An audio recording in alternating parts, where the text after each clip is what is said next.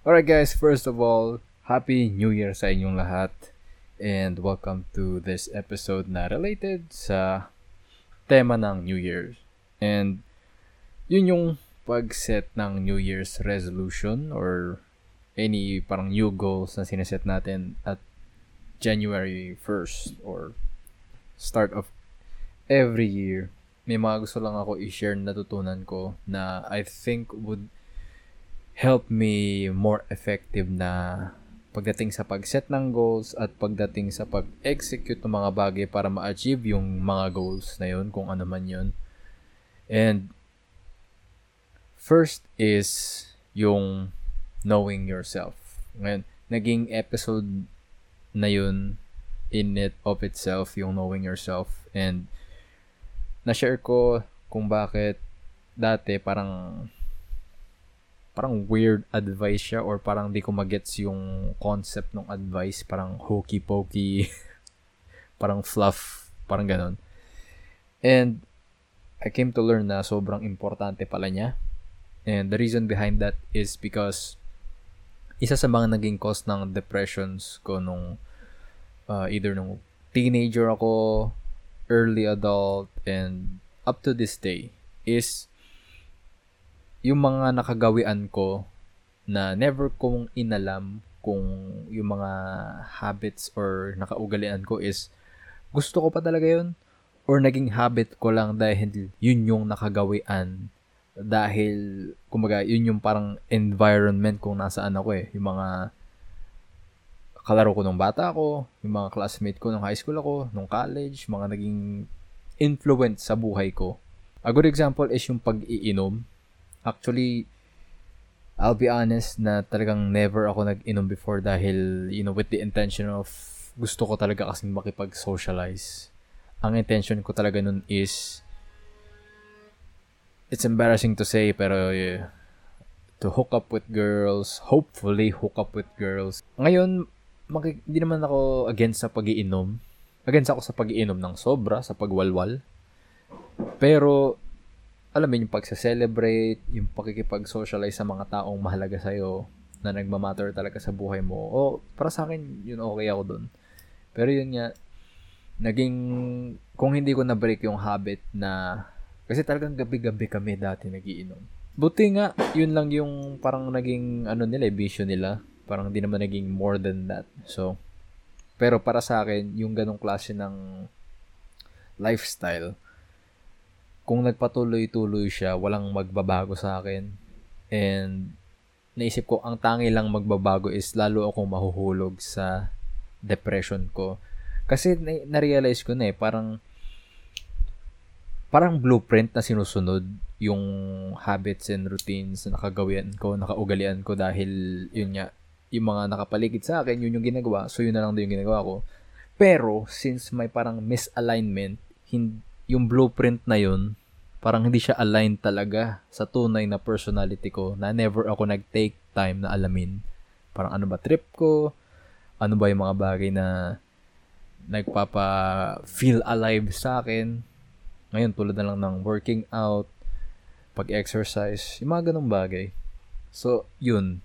Kaya you must know yourself. Kasi baka yung quote-unquote blueprint mo ngayon o kung ano man nakaugalian mo ngayon is ginagawa mo lang dahil yun yung trip nung circle mo either nung teenager ka pa or nung high school ka or nung college ka.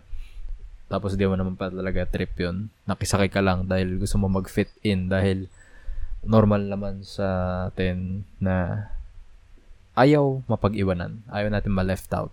So yun yung reason kung bakit para sa akin, you must know yourself bago ka mag-set ng kahit na anong goal dahil baka yung goal na isa-set mo is dahil lang sa impluensya ng iba and gusto mo lang i-implement sa buhay mo dahil ayaw mong mapag-iwanan o tingin mo cool siya. And then part ng knowing yourself is doon mo malalaman through trial and error. Ano ba yung trip mo? Ano ba yung hindi mo trip? And then from there, ano course correcting na siya kasi di naman talaga natin kayang planuhin all throughout yung buhay natin. Course correct, na-realize ko ngayon talagang course correction lang siya. You can make plans in hopes na alam mo yun, magkaroon lang ng structure para may masundan ka na path na susundan mo. Tapos yun nga, as you go along, course correct, as you try uh, different things, malalaman mo, hindi pala to yung trip mo, hindi pala to yung trip mo, ito pala yung trip mo. And through that, makakapag-set ka ng tamang goals, at least tama or hopefully aligned siya tingin mo sa sa person na gusto mo maging. Yun lang talaga yung tingin ko eh. Alamin mo kung ano yung know yourself enough to be able to figure out anong klase ng tao ba yung gusto mong maging habang nag-grow ka sa sa buhay at yung goals mo naka base doon. And then secondly, kapag yun nga, somehow nagkaroon ka ng, ng realization or na, unti-unti mo na nag-figure out uh, who you really are, you're starting to know yourself more, nalalaman mo ano na ba talaga yung trip mo, ano yung tipo ng taong gusto mo maging. From there, you now set goals. Ano yun? Para ma-hit mo o para ma-achieve mo yung taong gusto mong maging. Pag na-set mo na yung goal, dito na ngayon papasok yung pagiging practical, na sobrang practical. Habits and routines, mga ganon. Pero understanding yourself na tao ka lang, maubusan ka ng willpower, so you use your willpower correct, ano, correctly, efficiently. Pero yun nga, yung habits and routines, doon tayo magsimula. Para sa akin, uh, malinaw na malinaw na malinaw na malinaw sa akin na yung dating weight ko, timbang ko, yung bigat ko, obese ako nun. And hindi to tungkol sa kung anong itsura mo or itsura natin. Although may may iwasan wag isipin na tied siya doon. Para sa akin kasi wala akong pakialam eh. Ang nagmamatter lang sa akin is ano yung tingin ko during those times na ako lang mag-isa, tinitignan ko yung sarili ko sa salamin, nagre-reflect ako, And then, naiisip ko yung mga bagay na ginagawa at hindi ko ginagawa na sobrang nakaka-guilty kasi alam kong ang dami-dami kong dapat na ginagawa pero hindi ko ginagawa. Okay lang naman kumain ka ng marami kung yun yung trip mo. Pero para sa akin, iba na yung ano eh, yung takaw kong takaw na pag kumain ako is nakaka-guilty na afterwards. Iba na yun. Yun na yung uncontrollable na parang addiction to food na and hindi na healthy yun. And not only is the habit unhealthy in it of itself, it also, you know, affects your actual health, yung katawan mo. I think 80-20. 20% about the appearance, pero 80% about the guilt na nararamdaman ko dahil who you are are the actions that you repeatedly choose to do not what you repeatedly choose to say. So, kung kahit ilang ulit nang sabihin ko na magda-diet na ako, papayat ako, mag-exercise na ako dahil alam ko naman dapat talagang may form of physical activity tayo in some way. Wala eh. Pag nakikita ko yung sarili ko sa salamin, malinaw na malinaw sa akin na napakalayo ko dun sa dapat na ginagawa ko na alam kong dapat kong ginagawa. At alam kong gusto ko rin naman deep inside And dahil ang daming nagsasabi na okay lang yan, mahalin mo sarili mo, yung mga ganun. Pilit kong ina-accept yung bagay na ayaw ko naman talaga dahil hindi yun yung trip ko. So from there, when I started knowing myself better, alam ko na gusto ko talaga maging more physically active, more healthy overall. Kinailangan kong matutong maging habit ang exercise and maging more mindful sa kinakain ko. I'll admit, marami-rami pa rin nung kinakain na unhealthy ngayon. Pero compared to before, at least mas mindful na ako pag, pag sumusobra ka na, pag iba na yan, pag katakawan na yan, hindi yung gusto mo lang matikman. And yung habits and routines, ano eh, it removes willpower or motivation out of the equation. Kasi, learning about habits, pag naging habit mo ang isang bagay, almost effortlessly, halos hindi mo na kailangan pag-isipan. Pag nakasanayan mo na, it's something na hahanap-hanapin mo actually. And root, magsisimula siya sa routines kasi una ayaw mo eh. Di mo, di mo talaga nakasanayan eh. Ang nakasanayan mo siguro gumising, maglaro agad, something like that. Hindi, hindi naman to pare-pareha para sa mga tao. Pero let's say ganun yung routine ko. Sobrang mahihirapan akong sa umpisa mag-transition from that kind of lifestyle to someone that you know, pinaprioritize yung pag-exercise rather than yung paglalaro. So, during the first few weeks, I would say, yun nga, willpower ang kailangan mo para mag-stick to that routine. Pero as you follow that routine with discipline and will willpower, pag naging habit na siya, ano eh, parang it's not about willpower and discipline anymore. Kumbaga, something na nakaugalian mo na lang siya. Magandang example is, nung nag-start ang pandemic, lahat tayo, or hindi man lahat, karamihan sa atin, I'm sure, hindi sanay magsuot ng face mask or face shield o kahit na ano pang minandate nung nag-pandemic. Pero dahil required siya, at wala tayong choice kundi sumunod, naging habit natin mag-face mask ngayon. I would say na tingin ko kahit ngayong medyo maluwag na sa paggamit ng face mask, ang ugali mo is pag wala kang mask tapos alis ka ng bahay, may isip mo bigla, uy, yung face mask ko. Teka, yung face mask ko. Parang it's something na out of discipline and routine, naging habit. That's the main idea of the habit. You know, to develop a habit, kailangan mo ng willpower and rather, kailangan mo ng routine sa umpisa and you need willpower to follow that routine to eventually make it a habit na di mo na kailangan ng effort to do it. nag apply yun sa kahit na anong gusto mong gawin. I truly believe that. Kasi ngayon, mayroon akong sobrang unhealthy habit na it's embarrassing to to share pero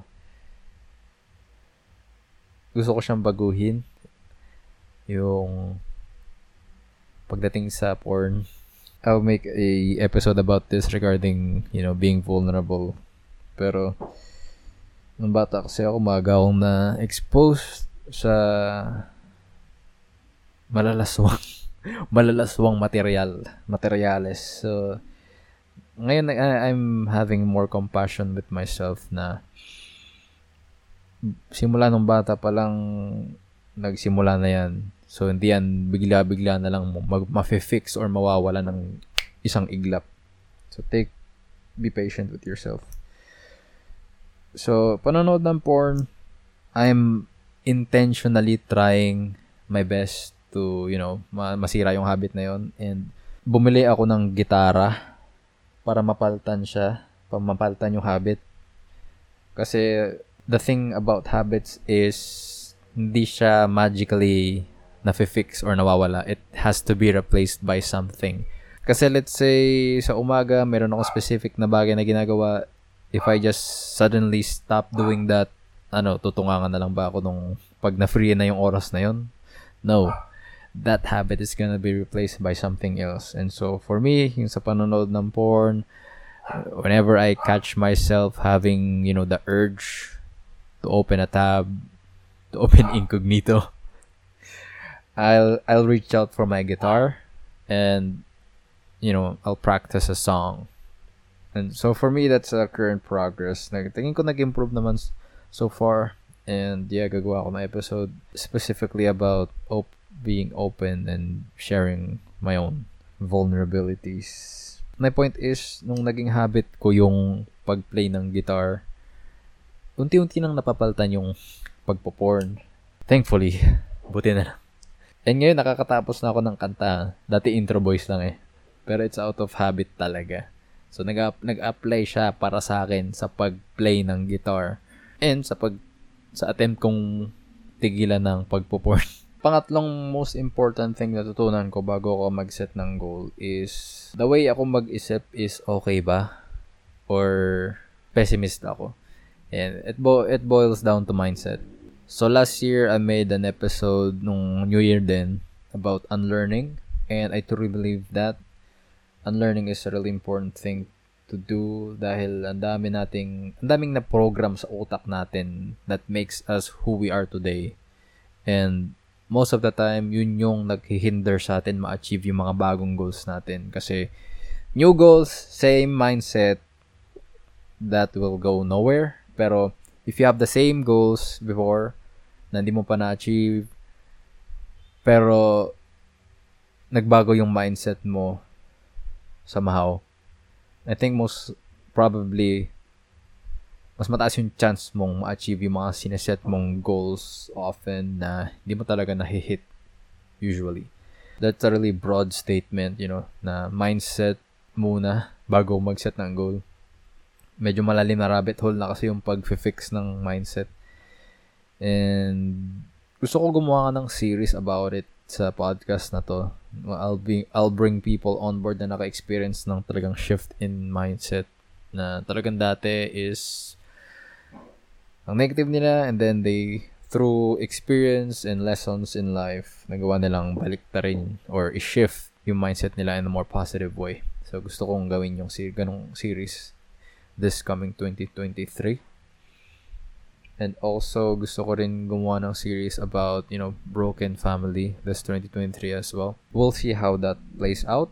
Pero yun yung tatlong pinaka-importanting bagay na natutunan ko. I'm, I'm sure meron pang iba, pero yun tatlo na yun ang nag-stick out sa akin in terms of, you know, trying to set goals for the new year. So, hopefully, may naiambag to sa pagsaset nyo ng goals or either magsistick kayo sa same goals last year na hindi nyo na-achieve pero ngayon meron na kayong different perspective at you're gonna do things differently. And hopefully, ma-achieve nyo yung goals na yun. I wanna wish you guys a happy, happy new year. Thank you sa lahat ng patuloy na nakikinig sa podcast. And I truly hope na may naiambag tong podcast na to in your life, how you think, and the way it shifts your perspective. Kasi talaga, ito yung mga bagay na wish ko sana natutunan ko when I was like 17, 18, or even 15 kasi sobrang, ano eh, nag-lack ako ng role model during those years. And this is, this podcast is really as, as much as it is for the listeners, it all, it is also for me. Para sa akin din siya. So, thank you, thank you sa mga continuous na supporters. And kung gusto niyo pang supportahan yung podcast, feel free to follow on social media. So, sa Instagram, sa Facebook, on YouTube, just search Filipino Millennial Mindset. Lilitaw na yun. And also, feel free to leave a review sa mga episodes na pakikinggan nyo, lalo na kung nakatulong to sa inyo. So, thanks again guys and happy, happy new year to you.